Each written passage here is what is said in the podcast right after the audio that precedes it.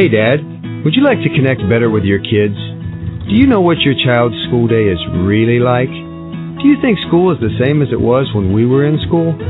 Now, there's a national program that can answer these questions for you. Dads of Great Students, also known as Watchdogs, is the Father Involvement Initiative of the National Center for Fathering. Dads now have the opportunity to be a part of their child's school day in a guy oriented format. For as little as just one day per school year, Watchdog Dads complete a challenging schedule which includes helping with student arrivals, working in the classroom, lunchroom, gym, and on the playground.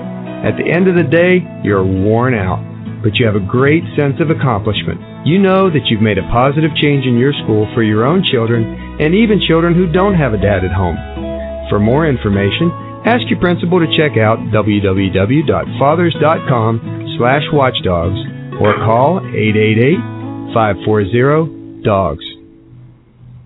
Well, hello and good afternoon. This is another edition of Watchdogs Radio. I'm your host, Keith Schumacher. I am talking to you live from beautiful downtown Savannah, Georgia. We are in the midst of the National Youth at Risk Conference, and uh, we have had a great time. There are uh, educators, professionals from all over the Southeast that have come to Savannah to learn about their trade, to learn about how to better engage children and be engaged in their education. See, I have a uh, interview with Dr. Eric Landers, who is the assistant director of this conference. He is also connected with Georgia Southern University, and I am going to work and try to get that up and running. I would like to bring in my good friend from downtown beautiful Springdale, Arkansas, Mr. Chris Danenhauer. Chris, how you doing? I'm good, Keith. Good to be on the call, and uh, you know it's been a an exciting week so far here at the national office in, in Springdale. Just got off a conference call where we we train principals counselors, parents, and PTA members uh, about watchdogs and had a good conference and had a lot of great questions. Well, good deal. Well,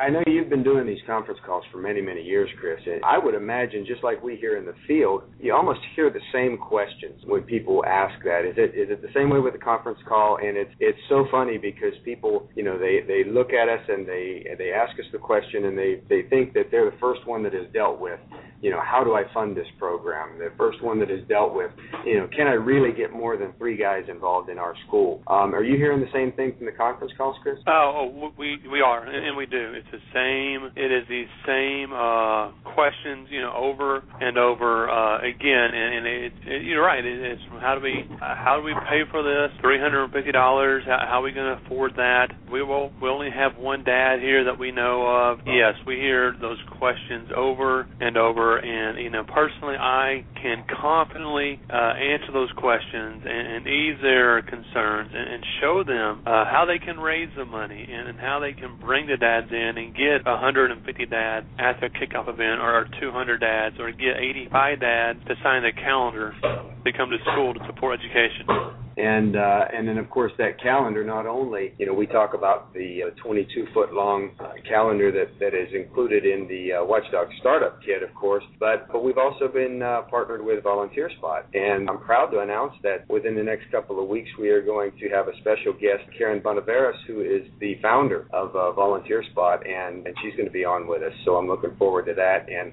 we can talk about how to specifically tailor your Watchdogs program and and the scheduling of your Watchdogs program program through Volunteer Spot and to be able to use that. So, uh, have you had a lot of questions about using the Volunteer Spot or through the uh, the uh, callers? People do ask about scheduling. Well, how do we schedule this? And Volunteer Spot is one of the answers that I give over and over and over uh, about how you know the scheduling tool that Volunteer Spots provide. And I know last year and, and this school year, Volunteer Spot has been kind enough to give our watchdog schools a better service. I think it's like their premium service for free Yes, it is. For a year, if they uh, buy the startup kit, and Volunteer Spots provides that for us to, to pass to our our watchdog schools. Well, beautiful. I know I use it in uh, we use it at the school, the elementary school where I participate at. We've used it for several years with a good deal of success, and then of course you know just launching it at the middle school where I'm at now, uh, and we're we're putting that together and and uh, and helping that work out. So, Chris, is there anything else that's been going on? I know uh, I know Eric's been on the road. Sure. Yeah. It's yeah. First of all, Keith, I wanted to just kind of get back uh, to to two things. Like I had a like one question right now that if I had to pick one question, if you were to ask me, Chris, name one question that you're seeing a lot uh, right now is is is it okay or, or should we start Watchdogs right now? Being that it's a spring semester, probably before mm-hmm. spring break,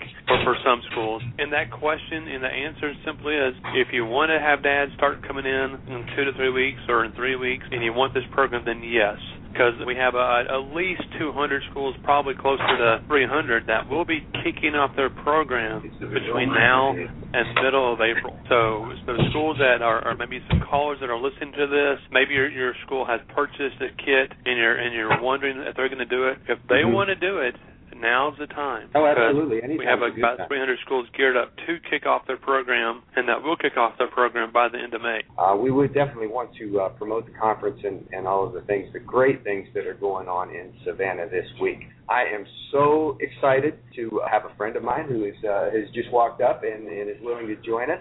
And uh, I'd like to welcome my good friend LaMarr Darnell Shields. And uh, LaMarr, if you would tell us a little bit about your program and uh, and what you're doing here. Well, first of all, he hosted the uh, Idol program last night, and and I'm sad to say, Chris, that they actually had me up on the dance floor, and it was it was really really horrible.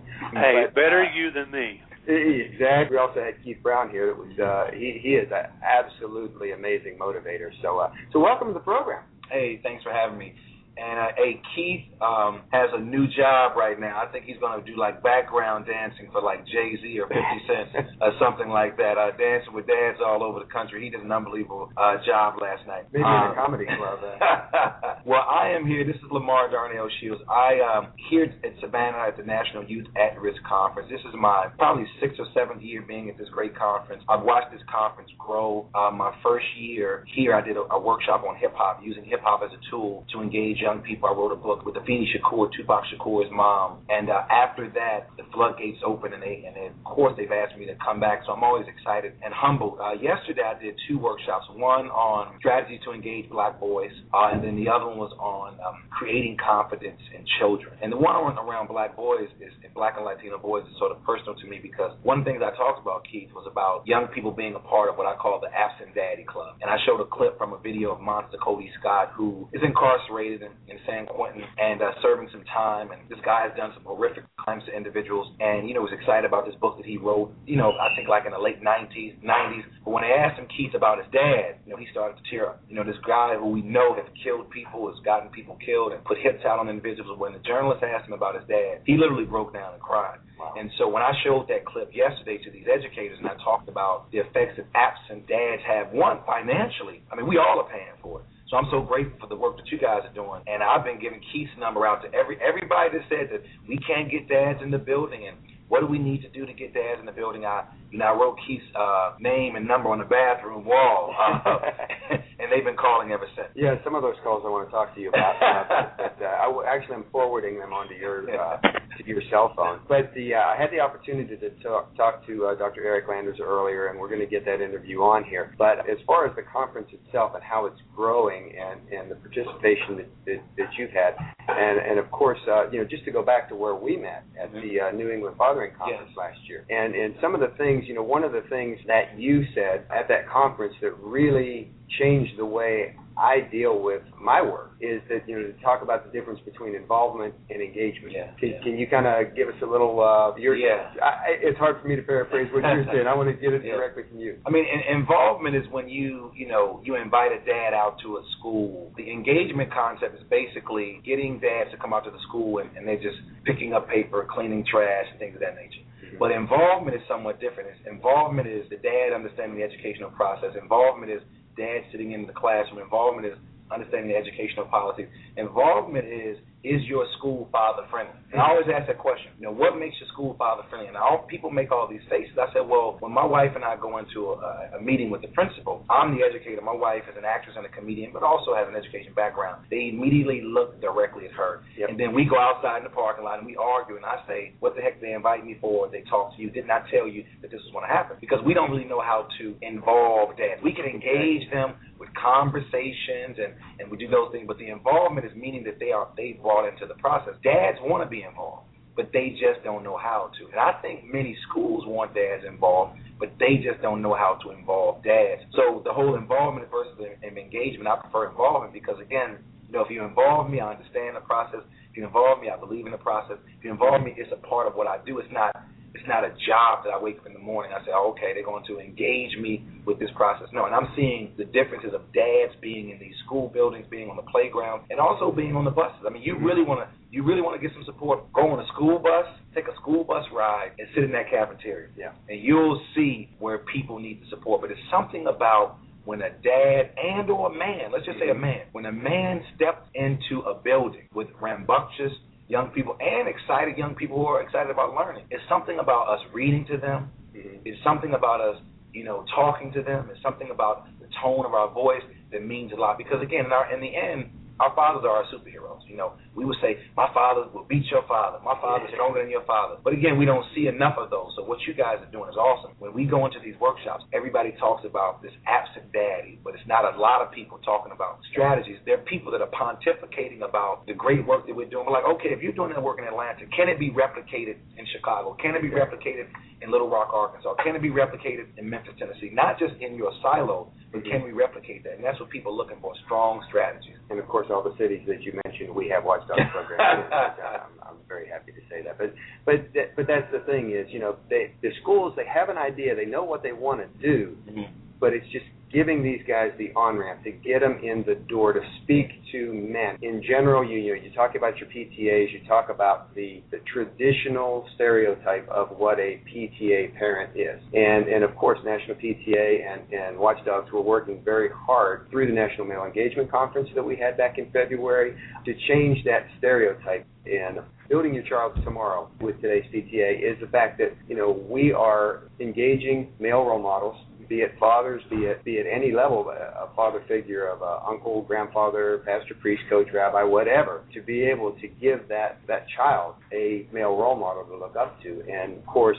and I'm going to get you in as a watchdog. I'm going to hook you up in Anne Arundel County with some of those yeah. schools up there, so that and, and I know you know the match. But but to go back something you mentioned a minute ago, you know Laura Bay, uh, Secretary Treasurer of the National PTA, said it very well in uh, in the closing session of the National Male Engagement Conference. She said there's just a magic that comes about a room when there's a male role model in the room. And, and I'm sure being an educator yourself, I mean, you know that. You you know you've seen that. Yeah, I, I think the presence is just so powerful. You know, I run a Saturday school for boys called the Paul Robeson Academy at Johns Hopkins, and what I'm excited to say is that we do have a nice amount of dads that participate in what we call our Parent Praise Academy. That the parents are responsible for attending one session once a month on a Saturday for about two and a half hours, and and they love it. What I love is the men are actually speaking up quite often men don't speak up enough. I think when they sit in the room, it's a bunch of women having conversations, a bunch of women making decisions. It's hard to get it word in edgewise. Oh, it, and, indeed it is. Indeed it is. And I think that uh, you know, one is empowering and giving these men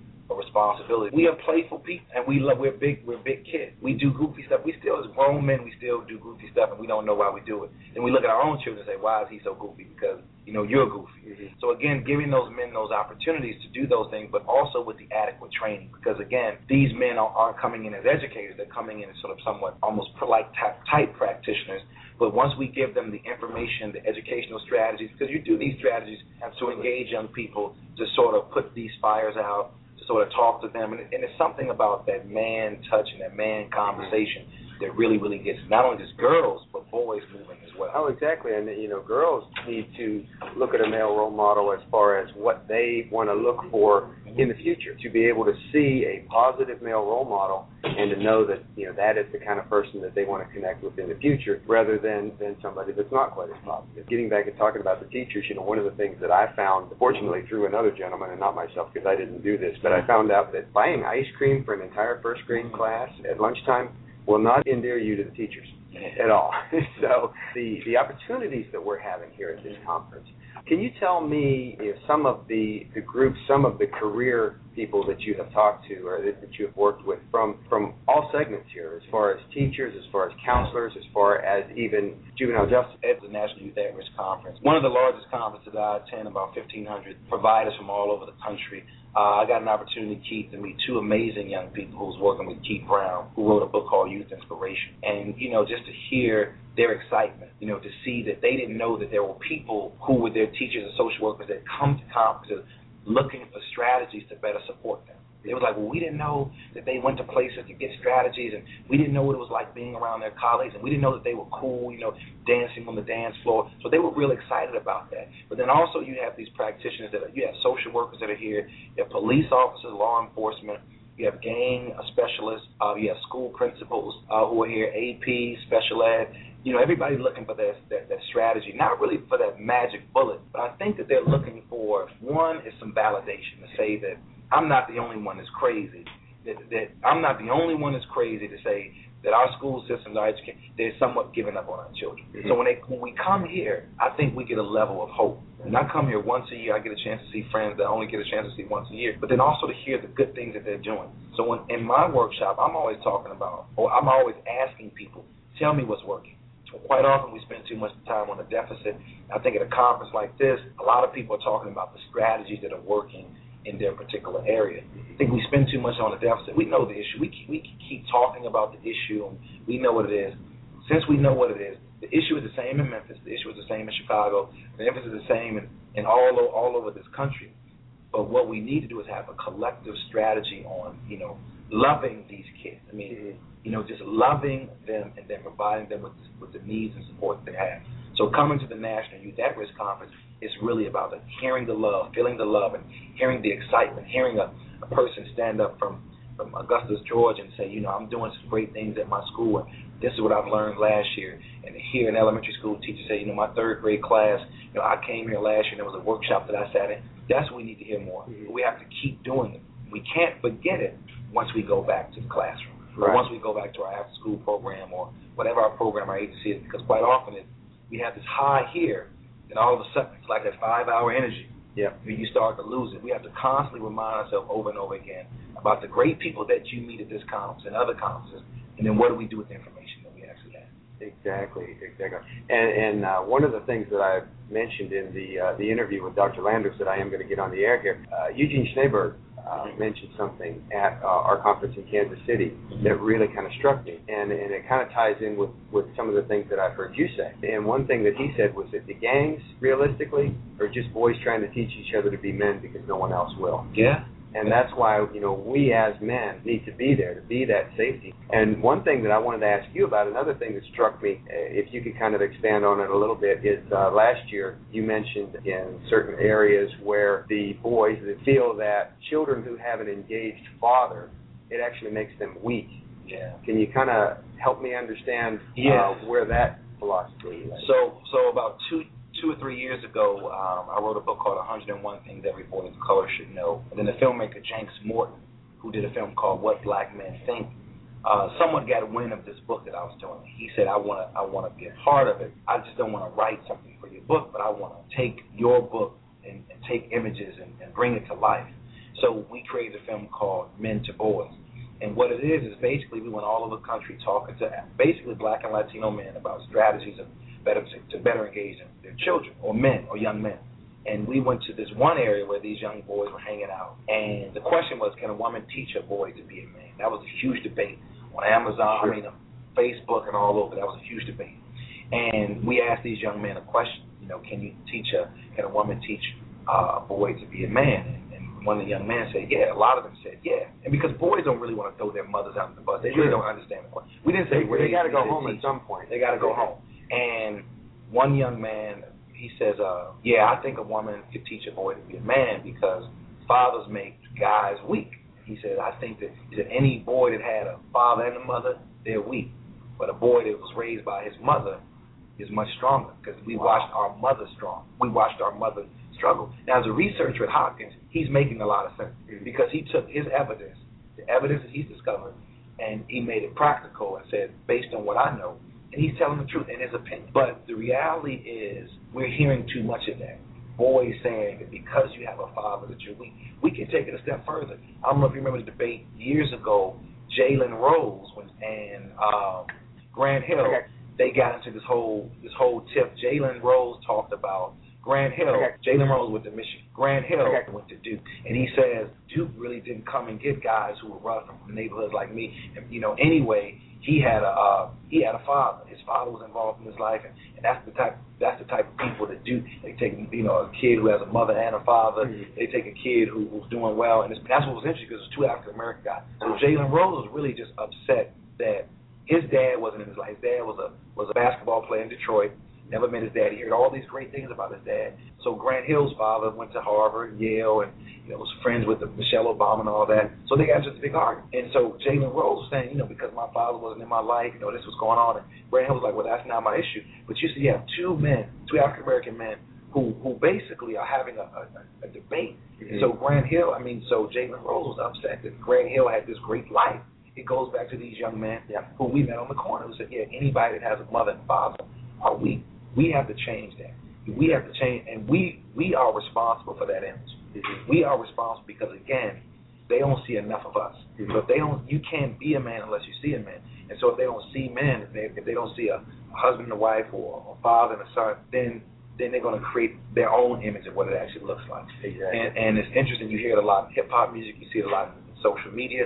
So we have to change that image. hmm We we certainly do, and and one of the things that uh, you know that I look at is you know myself. If I go into a school, if I go into to an environment, you know there there are people that are going to look at me and they don't want to hear from me because they can look at me and tell that you know I haven't experienced that life, and and that's one of the things that I want to work a little bit better with is how do I how do I help without coming in like I'm helping you you you Yeah. you poor thing Gotcha. and, and you know without being a hindrance. Yeah. So so myself, I need to work on that. Uh, you know, you myself. Maybe you can help me with that. Um, but but certainly, you know, there are so many things we can be doing. There are so many great programs out there. It's just working together with everybody Yeah. and be able to find out the resources to to pull together the resources to be able to get everybody to uh, to be able to work together. So uh, I also know that uh, coming up in October, we're going to be having another Youth at Risk conference coming up in in Las Vegas. Have you been uh, working with that? Yeah, I am going to be speaking in Las Vegas. This is their very first time doing it in Las Vegas, so I'm excited about Of course, that. Watchdogs is big in Las Vegas. Hey, Vegas is. You all need to be big. All that gambling and all that other stuff is taking place. Making sure the watchdogs are being watched as well. So this is their first year doing it on the West Coast, Mhm. and I'm real excited about them. They're stepping out on faith, and they want to do something different. So Las Vegas opened up the doors. It's going to be a circus circus. I don't know if it's going to be as big as this conference. I'm not sure, but I'm sure you know Georgia Southern, which is a huge university. I'm sure they can pack the house. They can pack the house, and I'm sure it's going to be a really really good event out there. So definitely come to the National Youth at Risk Conference in Las Vegas at the Circus Circus Hotel and Casino. Uh, don't come out there spending any money. You know, be prepared to learn a whole a whole lot of good information. That's great, and and of course, outside of all of the other things that Las Vegas, uh, that, that you hear about Las Vegas, it is a it is a tremendous place to have a conference, and it's because you know so many people go there. There are so many opportunities there for for venues and such, and of course our partnership with Nevada PTA, you know we go out there quite a bit, and it's just a great a great place for folks to be getting together. So, well, in closing, I've got about a little over two minutes. Chris, did you have any uh, any questions for LaMarr as you were uh, as you were listening? No, Keith. I mean, he's right, and I was just like blown away. And uh, you know what? Uh, what you guys have been talking about is just, um, you know, we have a call to get involved, and a call and a call to be involved not only in our our child's lives, but other men and boys and girls, you know, in their community, in our schools. To, to show when someone does care and someone does uh, want the best for them. And then, of course, you know, through our program, you know, all the guys have to do just to be engaged in their in their child's school is take a day off from work. You're right. One day out of 180, and you can step into the school. You can see what's going on in the school. You can see what's going on with the special needs students. You can see what's Mhm. going on with the at-risk students. You know, I'm learning Yes. so much about what youth at risk means, and it really amazing what's going on. You know, we talk about great stuff from a great man, uh, Dr. Eric Landers, talking about the programs that are going on through Georgia Southern University and the uh, Youth at Risk program there, and Dr. Dan Ray and some of the great work that's been going on at Georgia Southern University and, uh, and throughout some of the other organizations. So, well, in closing, I'm going to say what I always uh, always end up with, folks. The only schools that don't have a Watchdogs program are the ones that don't know enough about it. From beautiful Savannah, Georgia, thank you for joining us, and give us a call, 888-540-DOGS for any questions. Thanks.